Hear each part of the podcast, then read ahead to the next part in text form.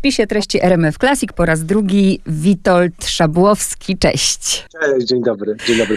Myśmy rozmawiali, nie wiem czy ty to pamiętasz, w Gdyni to było dokładnie jak wyszła książka Jak nakarmić dyktatora i pamiętam to, bo powiedziałam ci, że tak się nie mogłam od niej oderwać, że przeczytałam ją w trzy godziny, a ty do mnie wtedy powiedziałeś, Boże, to ja piszę, cztery lata się męczę, to w trzy godziny przeczytałaś.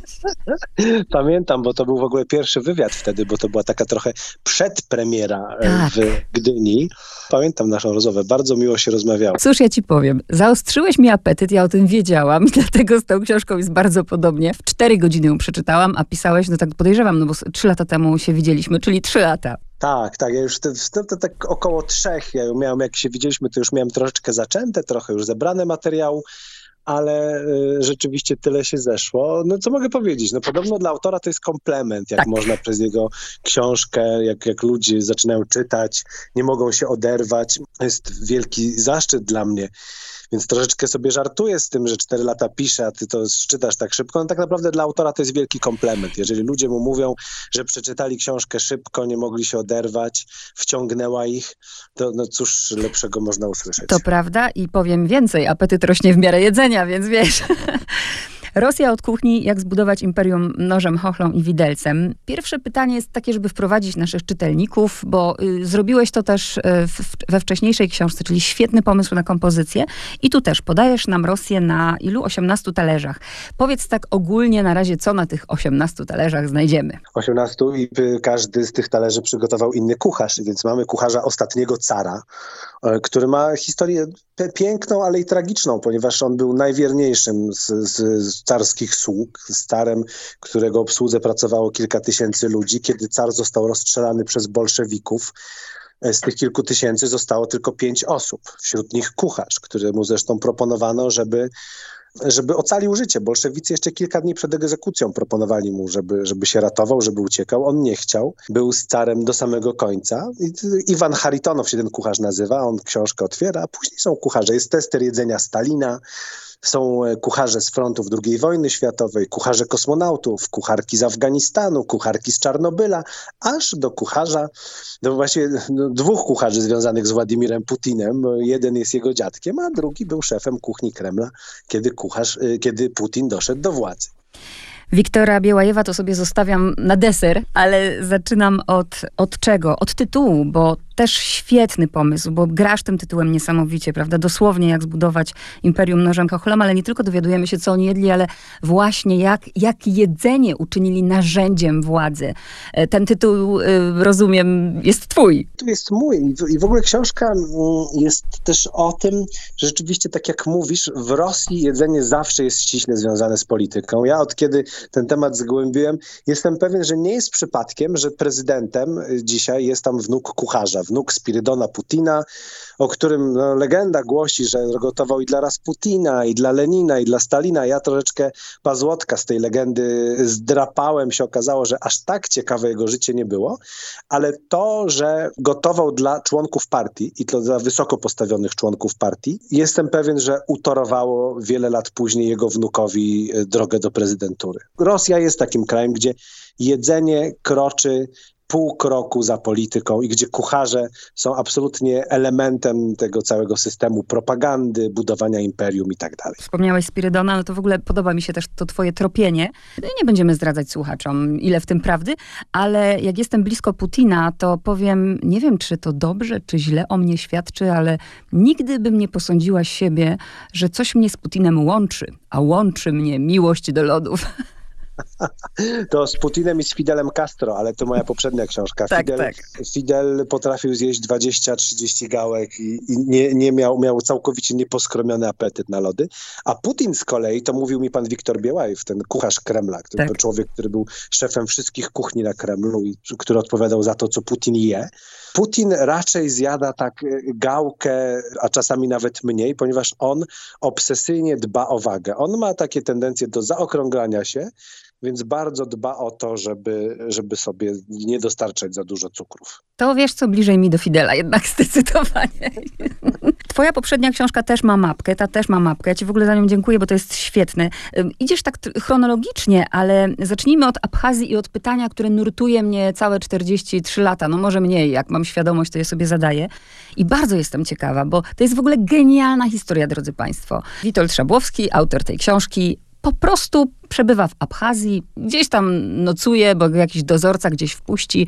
Przy okazji zaraz wam powie, gdzie to było, co się okazało i w tym momencie wpada ci pomysł na tę książkę. I ja się zastanawiam, czy ty wierzysz w przypadki, czy przeznaczenie? Im dłużej jestem reporterem, który, pisarzem, który się, wiesz, żywi ludzkimi historiami, tym mniej wierzę w przypadki. Tak jak Raczej ja. zazwyczaj w, w, tych swoich książkach mam wrażenie, trochę się czuję jak Jaś i Małgosia, którzy wiesz, chodzili po lesie i za tymi kamyczkami, to mam wrażenie, że ja, że ktoś mi rozsypał te kamyczki, a tylko idę i mam je wszystkie znaleźć, zbierać i na końcu wychodzi książka.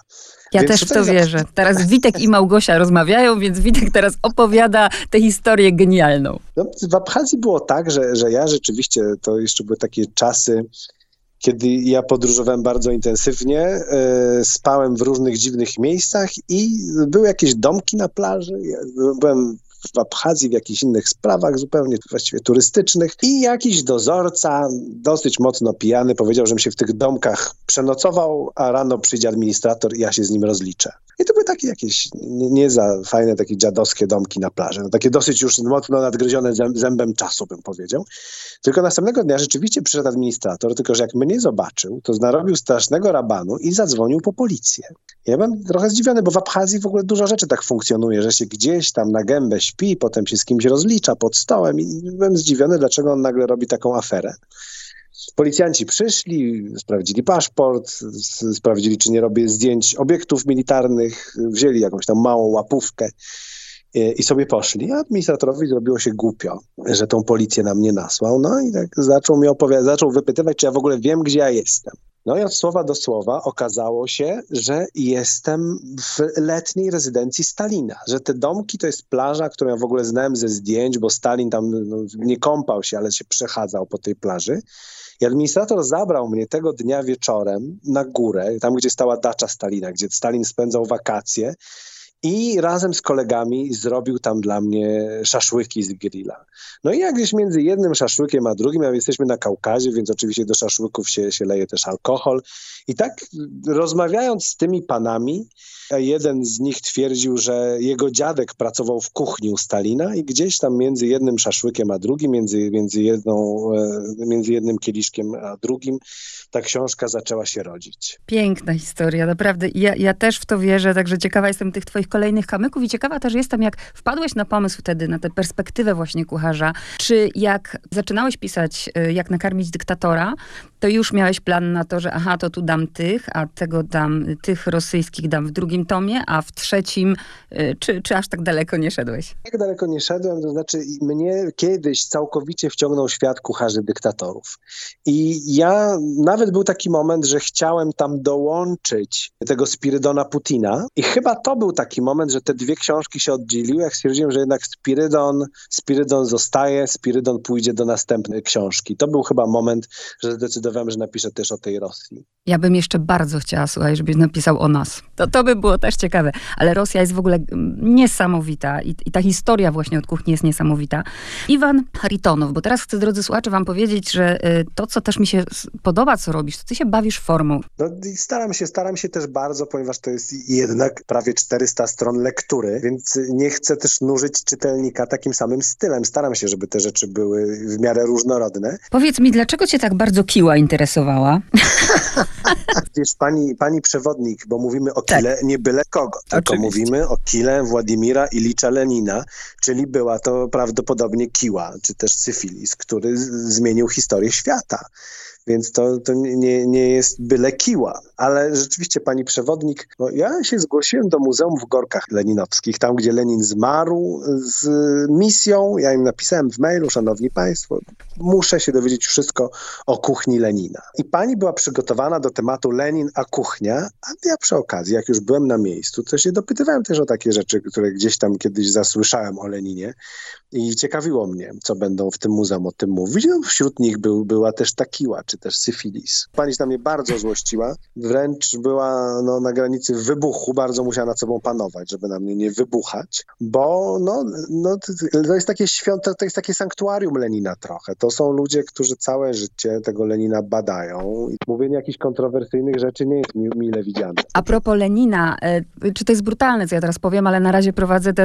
tę rozmowę w takim żartobliwym troszeczkę tonie, bo mm, Stalin, prawda, zlecił bodajże poć, pokawałkowanie, nie pamiętam teraz na ile części mózgu, ale nikt go nie próbował na szczęście, ale wiemy, że ten mózg Lenina niczym się nie różnił od pozostałych. Tak, ja zresztą sobie też pozwoliłem na żart, który już rozwścieczył, rozwścieczył moją panią przewodniczkę, bo ja zapytałem, czy Leninowi ten mózg wycięli za życia, czy już po śmierci. Lenin, jeżeli gdzieś na świecie, jeżeli gdzieś w, jakby w, poza życiu pozagrobowym jest duch Lenina, to musi się wściekać na Stalina, bo Lenin w życiu by nie chciał, ani po śmierci by nie chciał, żeby budować mu mauzoleum, żeby robić z niego mumię i inne te dziwne rzeczy. I to jakby Stalin rozwścieczył wszystkich, którzy byli blisko z Leninem, również tę, tą akcją z mózgiem. To znaczy Stalin chciał dowieść, że nawet kształt mózgu Lenina był kształtem geniusza, no ale nic takiego, nic takiego nie dowiedziono. Mózg jak, jak każdy. Ale z dziurami posyfili się, no to, ale to inna historia. I też uwaga, tu jeszcze przy Leninie się zatrzymam, bo pozwalasz sobie naprawdę na mocne żarty i się zastanawiam, czy wiesz, ktoś ci nie zarzuci, że,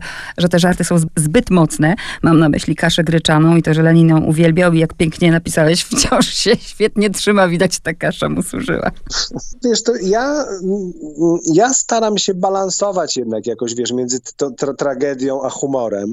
Ja jestem z takiej szkoły pisarskiej, że jeżeli się ludzi wprowadza, wiesz, do bardzo ciemnego lasu, a są takie momenty w tej książce, to wiesz to dobrze, że, że jesteśmy i w czasie Wielkiego Głodu na Ukrainie i jesteśmy w Leningradzie w czasie oblężenia, gdzie ludzie umierają z głodu i to masowo.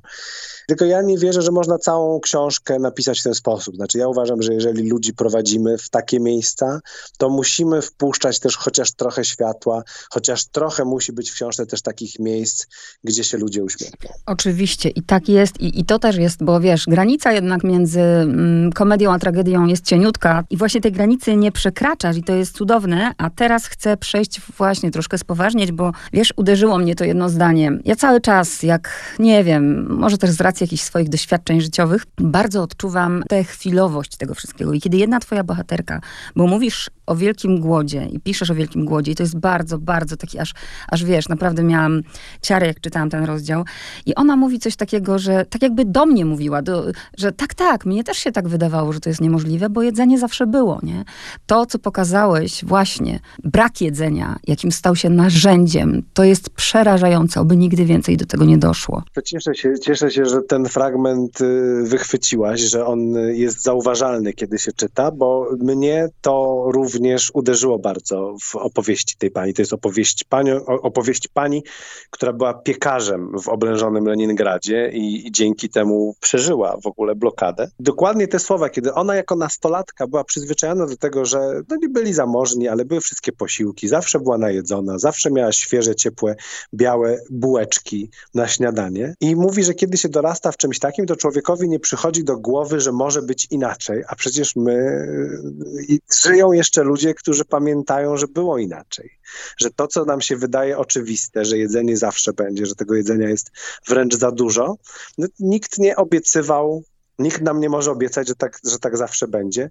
Zresztą no teraz żyjemy w takim momencie, że historia jakoś strasznie przyspiesza i nie dziwi mnie, że pierwszym odruchem ludzi, na przykład kiedy się zaczyna COVID, jest robienie wielkich zapasów. Tak. Zupełnie mnie to nie dziwi. Że my to mamy w DNA, że po prostu dzieje się coś dziwnego, nie mamy na to wpływu, ale chociaż, chociaż miejmy przygotowane jedzenie. I tak czasem myślę, tak jak właśnie y, ukraińscy studenci zrobili kolegom z Brukseli tę zupę z igieł sosnowych, to nam by się czasem tak przydało, bo jak w ogóle też pomyślę o tym, ile jedzenia marnujemy, wiesz, po takim rozdziale zastanawiasz się, jak wyrzucasz kromkę chleba. Żyją, między, żyją wciąż między nami ludzie, którzy pamiętają głód. I to taki głód, że się, że się z głodu umierało. Mhm. Więc i, i, i, rzeczywiście, jak rozmawiałem z paniami, e, bo Właśnie. jakby bohat, bohaterem jest pani piekarz, ale rozmawiałem też z innymi ludźmi, którzy przeżyli wielki głód. I to jest taka rzecz, która, która im się nie mieści w głowie. Jak mogliśmy dożyć czasów, kiedy tyle jedzenia się wyrzuca i kiedy tyle jedzenia się marnuje?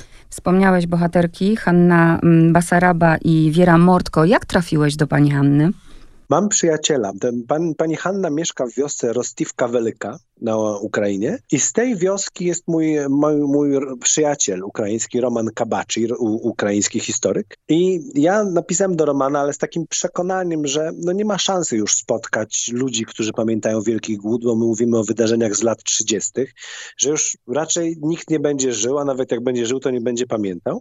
Tymczasem okazało się, że w rodzinnej wiosce Romana, gdzie w ogóle pół wsi to jest jego rodzina, żyły wtedy jeszcze trzy panie, które Wielki Głód pamiętały, ale rzeczywiście to wyjazd mój i Romana do Rostivki miał miejsce trzy lata temu i wtedy rzeczywiście to był ostatni moment, żeby jeszcze tych ludzi złapać, bo dzisiaj już z tych trzech pań żyje tylko jedna, pani Hanna. Mm, powiedz, bo to wiadomo, że o wszystkich nie opowiemy, ale chociaż to po prostu dwa zdania, co tam, co tam Stalin y, lubił podjadać. Stalin w ogóle jest bardzo ciekawy, bo Stalin, wszyscy rosyjscy rewolucjoniści do któregoś momentu żrą strasznie. To przykład dawał Lenin, który jadł przez całe życie jajka, zapijał mlekiem y, i w ogóle się nie przejmował jedzeniem. I Stalin troszeczkę przyjął ten sposób jedzenia, aż zatrudnił jednego z bohaterów tej książki, niejakiego Egnatasza Egnataszwilego.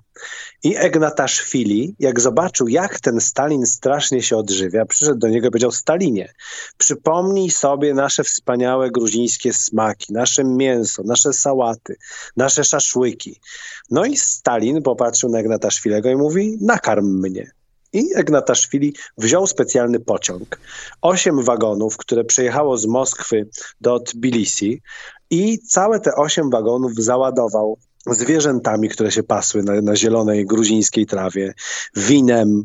Przywiózł nawet piec do pieczenia gruzińskiego chleba. Od tego momentu Stalin zaczął jeść dobrze. Stalin zaczął, sam był zresztą mistrzem robienia szaszłyków, oprócz tego nie potrafił ugotować nic, ale lubił robić szaszłyki. Jeżeli chciał komuś pokazać, że go szanuje, że go lubi, to robił dla niego osobiście szaszłyk. To, co mnie na przykład zaskoczyło, Breżniew, o ile dobrze pamiętam, mam nadzieję, że nie mylę, który no postaw się, zastaw się najlepsze na stole rzeczy, a Breżniew wściekły, bo nie ma co zjeść, bo tak naprawdę jak się impreza kończy, woła kucharza, żeby ziemniaczki mu zrobić. Wszyscy ci pierwsi sekretarze to byli panowie, którzy pochodzili z nizin społecznych najczęściej. Znaczy to byli ludzie, którzy zaczynali w ogóle swoją karierę jako robotnicy, w, w większości. Ja nie, nie, wiem, czy tam w ogóle była historia y, y, innego dojścia do władzy. Ktoś pracuje w jakiejś fabryce, zapisuje się do partii, okazuje się, że ma jakieś tam talenty organizacyjne, pnie się w tej partii, pnie, pnie, pnie, aż zostaje szefem całego państwa. No i gdzie taki Breżniew widział kawior w tym swoim życiu? Gdzie, gdzie on widział takie rzeczy, które na Kremlu podawano? A jednocześnie, kiedy został liderem państwa, no to stoły kremlowskie były na swoich wyżynach. Tam były najlepsze rzeczy w ogóle w historii Rosji. Tam były kam kamczackie kraby, które uchodzą za niesamowity delikates. Tam była ikra, wylewała się z wiadra. Kucharze robili takie rzeźby, że rzeźbili całe miasta tylko po to, żeby w nich poutykać miski z kawiorem, żeby to pięknie wyglądało. Że kucharka Breżniewa wspominała, że mm, robili akwarium, znaczy taką strukturę, która wyglądała jak akwarium. W środku były ryby, które wyglądały jak żywe, a tak naprawdę to była ryba w galarecie. Tak? W tym akwarium nie była woda, tylko galareta. To oni robili niesamowite rzeczy, ale żadnej z nich Breżniew nie lubił. Breżniew lubił po prostu kartofle ze zsiadłym mlekiem, więc on po takiej imprezce z tym całym kawiorem Wracał do domu, przebierał się w piżamkę i dzwonił do kucharza, żeby mu przygotował kartofle ze zsiadłym mlekiem. To prawda i chyba go rozumiem. E, też dziękuję ci za ten rozdział Talerz ósmy, Ucztawiał cię, bo zupełnie inną perspektywę pokazujesz. Szkoda, że dzieciaki na historii takiej właśnie nie poznają. E, I, i, i dosłownie tego, jak zbudować imperium nożem, chochlą i widelcem. I okazuje się, że ledwo wojna się skończyła, wiadomo jaka jest sytuacja, e, dzielimy Europę, a stoły się uginają w Jałcie. Ja uważam, i tak uważam, uważają też Rosjanie, że Stalin w Jałcie zrobił wszystko, żeby pokazać Europie i Stanom Zjednoczonym, jak jest potężny, ile cały czas Rosja ma rezerw, jaką ma siłę i że tak naprawdę ta wojna, mimo że zginęły już przecież miliony Rosjan do, do momentu konferencji w Jałcie, że ta wojna nie osłabiła potencjału Rosji. No i zrobił to tak, jak go Sasza Egnataszwili, zresztą Sasza Egnataszwili przygotował konferencję w Jałcie i Sasza Egnataszwili go nauczył, że w Gruzji nie tylko jest pyszne jedzenie, ale jedzenie też ma, zwłaszcza przyjęcia, na które się kogoś zaprasza, mają bardzo ważną funkcję. One są po to, żeby pokazać swoją potęgę. One są po to, żeby pokazać swoje bogactwo, żeby onieśmielić biedniejszych. I Jałta, jedzenie w Jałcie dokładnie na tym polegało. Znaczy przywódcy Roosevelt i Churchill wrócili z Jałty z przekonaniem, że Rosja jest niemożliwa do pokonania, że trzeba hmm. się z nią dogadać, trzeba jej dać to, czego żąda, ponieważ nie da się z nią walczyć. Chcę, zostawiłam go sobie na deser, bo to jest bardzo interesująca postać i nawet przeczytałabym, e, cieszę się, że właśnie opisujesz Białajewa jakby od początku, czy że on ci opowiada tę historię. Tylko zacznijmy od tego, że on ci to wszystko opowiedział, bo i to jest ciekawe. Nie był licznikiem, tak? Bo dlaczego licznik? mógł ci to wszystko opowiedzieć? To pewnie tak, bo powinienem wyjaśnić, że tak. licznik to jest osobisty kucharz, że na, na Kremlu i w ogóle dla przywódców wielkich państw kuchnia zawsze dzieli się na tą kuchnię oficjalną, która no, z tymi kucharzami, do tych kucharzy można próbować dotrzeć. Często szef takiej kuchni jest w ogóle trochę celebrytą, yy, i jest takim kucharzem od udzielania wywiadów, ale to jest kucharz, który karmi ludzi, którzy przychodzą na przyjęcia. Liderzy państw, czyli na przykład Władimir Putin, mają swoich osobistych kucharzy i to są kucharze w Rosji zawsze mają przynajmniej stopień majora KGB, podlegają dowództwu KGB i to są panowie, którzy nie mają prawa udzielać żadnych wywiadów, ich tożsamość jest ściśle tajna, powiem więcej, oni do końca życia nie mają prawa wyjechać z Rosji. Jeżeli ktoś się zgodził być takim osobistym kucharzem. On do końca życia nie ma prawa z Rosji wyjeżdżać. Do końca życia jest pod obserwacją rosyjskich służb specjalnych. No i na szczęście Wiktor Biełajew nigdy się nie... On miał kilka razy propozycję, żeby zostać tym licznikiem, czyli liczny powar. Dlatego to jest liczny, licznik. Liczny powar, czy kucharz osobisty. On miał i za Breżniewa taką propozycję, i za Gorbaczowa, i później za Jelcyna. I on za każdym razem odmawiał, za każdym razem mówił, że go za bardzo ciągnie w świat, żeby on się zgodził na, na bycie e, osobistym kucharzem dla kogokolwiek. I tylko dlatego te sekrety, że się on mi zdradza naprawdę niesamowite tak. historie, bardzo ciekawe anegdoty tak. E, z życia różnych przywódców, nie tylko radzieckich, ale też przywódców Zachodu i też e, bardzo ciekawe przepisy. To było możliwe wyłącznie dlatego, że on był kucharzem, szefem kuchni kremlowskich, ale nigdy kucharzem osobistym. A jak go poznałeś? No, na szczęście on troszeczkę jest w Rosji celebrytą i do niego trudno się dobić, ponieważ on bar, jest, no, jest bardzo zajęty, jest rozchwytywany i przez media, i, i przez różne takie środowiska kucharskie. Ale ja miałem szczęście, bo on był mnie bardzo ciekaw, ponieważ on był kiedyś w Polsce ale jeszcze w czasach, kiedy, kiedy był komunizm. On miał z Polski bardzo dobre wspomnienia, a później jak wszystko, co się mówi w rosyjskim telewizorze o Polsce jest negatywne. W sensie, że tam cały czas ta Polska się wydaje takim strasznym krajem, który tylko nic, o niczym in, innym nie myśli, tylko żeby zadzierać z Rosją. I on po prostu był ciekawy, chciał się dopytać, Polaka, czy naprawdę tak jest, czy może jest trochę inaczej. A jeszcze miał sam historię związaną z Polską, ponieważ jego dziadek walczył w Polsce na froncie. Tak ten dziadek to była taka centralna postać w jego życiu. Dziadek go wychowywał. Ten dziadek mu bardzo dobrze o Polakach opowiadał. W dodatku polski lekarz dziadkowi przeprowadził operację w trakcie wojny, amputował nogę, bo dziadek był ranny, miał gangrenę. No więc Bielajew miał jakby dobre zdanie o Polakach i chciał te różne rzeczy z Polakiem, żywym Polakiem usiąść, sobie różne rzeczy wyjaśnić. Wyjaśnialiśmy sobie to kilka razy, często te wyjaśnienia trwały do wczesnych godzin porannych i tam jakaś butelka nam w tym towarzyszyła, no więc to jest taki pan, którego aż dla mnie to jest, sam jak to mówię, to jest dla mnie niesamowite, jak sobie pomyślę, że piłem właśnie gdzieś kiedyś wódeczkę z kuchar, z szefem kremlowskich kuchni. A gdyby nie dziadek, to rzeczywiście, no można powiedzieć, siedziałby Biłajew w jakimś archiwum. Dziadek, tak, to dziadek wymyślił Biłajewa jako kucharza, bo Biłajew się zawsze interesował historią. Zresztą już jako kucharz kremlowski czasem jeździł, miał znajomych w Syrii i jeździł na wakacje i pracować na wykopaliskach archeologicznych. On mówi, że jego to najbardziej odpręża. Ale dziadek mu powiedział, mówi, słuchaj, że jakiś tam archiwista, dokumentalista, to nie jest konkretna praca. Mówi, kucharz w takim kraju jak Rosja, gdzie regularnie bywa głód, gdzie regularnie są, nie ma produktów, mówi, kucharz, jego dziadek powiedział takie piękne zdanie, jako kucharz zawsze będziesz miał nos w tabace. To jest taka piękna rosyjska fraza na to, że no niczego ci nie będzie brakować. I, i Bielajew tak go posłuchał, mówi, rzeczy, rzeczywiście, no, do historii mogę realizować inaczej, a kucharz to jest konkretna praca, no, dostęp do jedzenia, do wszystkiego. E, I, e, I pewnie gdyby on pomyślał wtedy, że będzie pracował na Kremlu, to by miał zupełnie inne podejście. No bo przecież ten Kreml to jest, to jest żywa historia. Tam, tam miał najwięcej takich historycznych rzeczy i momentów. Ale teraz, jak o tym powiedziałeś, to faktycznie przypomniało mi się, no jak jesteś kucharzem, nigdy nie zginiesz. Te dwie e, kobiety przeżyły wielki głód tylko dlatego, że były dziećmi kucharek, prawda? Niesamowite, jak one opowiadały, jak dzieci z ich ulicy umierały po kolei. No to po, poruszające. Tam w tej książce jest też dużo poruszających momentów. Też dla mnie słuchanie tych ludzi było poruszające. Jak mi opowiadały pani z Wielkiego Głodu, że w ich wcześniejszych latach, zanim głód się zaczął, ulica była pełna dzieci a, a po Wielkim Głodzie tych dzieci zostawała na przykład dziesiątka. Tak. I to wszystkie były zabiedzone, głodne, a one przeżyły Dwie z moich trzech bohaterek w temacie Wielkiego Głodu przeżyły, bo były córkami kucharek. Jednej mama pracowała w kołchozie jako kucharka, a drugiej w szkole. Tego nie będziemy w ogóle rozwijać, ja tylko słuchaczom powiem, że a propos wzruszających momentów, rozdział o Czarnobylu, o kucharce, która wręcza, chce wręczyć kwiaty. To już sobie doczytacie, już nawet nie rozwijajmy tego, a do Białajewa jeszcze wrócę i do tych smaczków to, wiesz, opowiedz, bo to jest fajna anegdota. No cholera, przecież miała nic nie jeść. Tak, to jest Margaret Thatcher, która, to już sobie sam doczytałem, Bielajew tego nie wiedział, ale Margaret Thatcher przy całej swojej żelazności, była żelazną damą i była rzeczywiście twardym politykiem, ale w domu zawsze gotowała ona.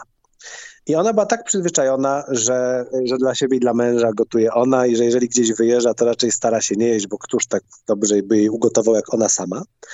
E, I Biłajewowi powiedziano, że Thatcher nie będzie miał dużo pracy, żeby tam przygotował trochę sera, trochę wędliny, dwa naleśniczki i tyle. Po czym on jej te dwa naleśniczki zaniósł. No nie on, kelner, ale on jej przygotował, kelner zaniósł, a ona się dopomina kolejnych. I jeszcze kolejnych. No i Białajew w panice, no miała nic nie jeść, a zjadła no, jeżeli wierzyć Białajewowi, ja mu wierzę, bo on rzeczywiście ma analitę, taki, taki umysł historyka, który pamięta różne rzeczy, to zjadła, osoba, która nic normalnie nie jadła, zjadła siedem naleśników z powidłami. Czy te wszystkie przepisy, które, no, które zamieszczasz w tej książce, czy to wszystko gdzieś tam, wszystkiego próbowałeś? Wszystkiego nie, bo tych przepisów jest bardzo dużo, ich jest przecież no, no kilka, kilkadziesiąt. No to, to czemu nie? No e, myślałam, że tak. E, nie, nie, ale dużo. Na przykład te przepisy Wiktora Białajewa, to w ogóle niektóre z nich robiliśmy razem. Też Wiktor Białajew mi pokazywał, e, jak, jak on robi barszcz, ale też na przykład pokazywał mi, jak się robiło tort z morproduktów, się mówi, czyli to się nazywa tort bryza morska, gdzie jest tort, wodorosty, ryba, y, ser. To chyba nie jest zbyt ciekawy. smaczne, przynajmniej nie brzmi. Mi smakowało, ale ja lubię na przykład wodorosty, więc są bardzo zdrowe, ja uwielbiam. Natomiast z takich rzeczy, które na pewno będą smakować, to też jest przepis Wiktora Białajewa z Kremla, jest kurczak w sosie wiśniowym. Mhm. Jakie to było dobre. I to też jest przepis w książce, myśmy to robili we dwóch. I to było fenomenalne. To była taka rzecz. No, ja zawsze po tych książkach mam taki problem, że, że ja później bieżnia i odchudzanie i ścisła dieta, bo mnie ci kucharze tak rozpuszczają. I też wiesz, że, że to jest raz w życiu, że gotuje dla ciebie kucharz z Kremla, tak? Osobisty kucharz iluś tam, iluś tam y, szefów, liderów politycznych. No więc człowiek trochę je jak głupi, jak to się wszystko dzieje. Wiesz, robisz coś takiego, że ja pamiętam takie naprawdę, to, to jest tak utkana książka z takich różnych, przypominają mi się pieski w kosmosie, kuchnia krytyckich Tatarów, o wszystkim oczywiście nie porozmawiamy, więc jeszcze ci zadam to pytanie. Powiedz mi, czy, czy ktoś, zadam to pytanie jakby od drugiej strony może, czy ktoś, kto nie pije alkoholu, je tylko, albo zatrzymajmy się na tym alkoholu, bo to jest Rosja. Czy ktoś, kto nie pije alkoholu, miałby szansę wydobyć te informacje, co ty? Mm, nie, nie. Ale to też ja nie chcę wyjść na jakiegoś alkoholika. Ja bo- wiem. Ja na przykład jak jestem w Polsce, to, to ja piję dosyć rzadko. Natomiast rzeczywiście, zwłaszcza przy pracy nad tą książką, umiejętność picia alkoholu uważam za, za jedną ze swoich supermocy, która mi pomaga w pracy, bo w Rosji rzeczywiście jest tak, że oni człowieka na początku, jak przychodzisz do kogoś po raz pierwszy, i to było i u pani Zalewskiej, czyli prawnuczki kucharza cara, i u Wiktora Biłajewa byłem w domu, i u kilku innych bohaterów, zawsze najpierw jesteś zaproszony y, do salonu. Tam, gdzie jest telewizor, tam, gdzie. y, No to jest taki rodzaj testu, że najpierw siedzisz w salonie i, i gospodarze tak muszą się przyjrzeć. Kto ty jesteś, co ty będziesz mówił, jak ty się będziesz zachowywał. I zawsze taki moment przełomowy to jest moment, kiedy Rosjanie cię zapraszają do kuchni. Jak cię raz zaproszą, to już cię będą zapraszać zawsze. A w kuchni właśnie to jest miejsce, gdzie człowiek jest sobą. To jest takie serce domu, takie miejsce, gdzie się dopuszcza tylko zaufanych. I tam zawsze, no przynajmniej w moim wypadku tak było, że, że zawsze musi się pojawić jakaś, jakaś mała buteleczka z, ze szronem. Tak pomyślałam. I na koniec ostatnie pytanie. To jest dla ciebie oczywiście bardzo miłe i pięknie to wymyśliła pani, która na okładce tutaj z tyłu masz weź 5 kilo ciekawości, 5 dociekliwości, 10 talentu, przypraw dużą szczyptą historii i podawaj na ciepło. I takie danie najwyższej próby przygotował nam mistrz reportażu Witold Szabłowski. A ja bym teraz chciała, żebyś coś dodał. No coś, czego pani nie ma pojęcia, a ile tu jest, nie wiem, kilogramów potu, ile kilogramów trzeba było przejechać. Podaj jeszcze, mm, do, dopisz ten przepis. No to jest do, do każdego. żeby- Jeszcze raz. Przepraszam, bo muszę odchrząknąć. Tam jest, tam jest jeszcze niezliczona ilość odcisków, bo ja wiele z tych miejsc przeszedłem na piechotę. Moskwę prze, przeszedłem wzdłuż i wszerz. Później przejechałem spory kawał Rosji, spory kawał e, dawnego imperium. Tam jest i Gruzja, i Kazachstan, i, i Abchazja, i Estonia. To jest naprawdę książka wychodzona od drzwi do drzwi, od kuchni do kuchni. Bardzo ci dziękuję. Witold Szabłowski był moim gościem. Dziękuję Ci bardzo, super rozmowa. Dziękuję. Super, pa, pa, pa.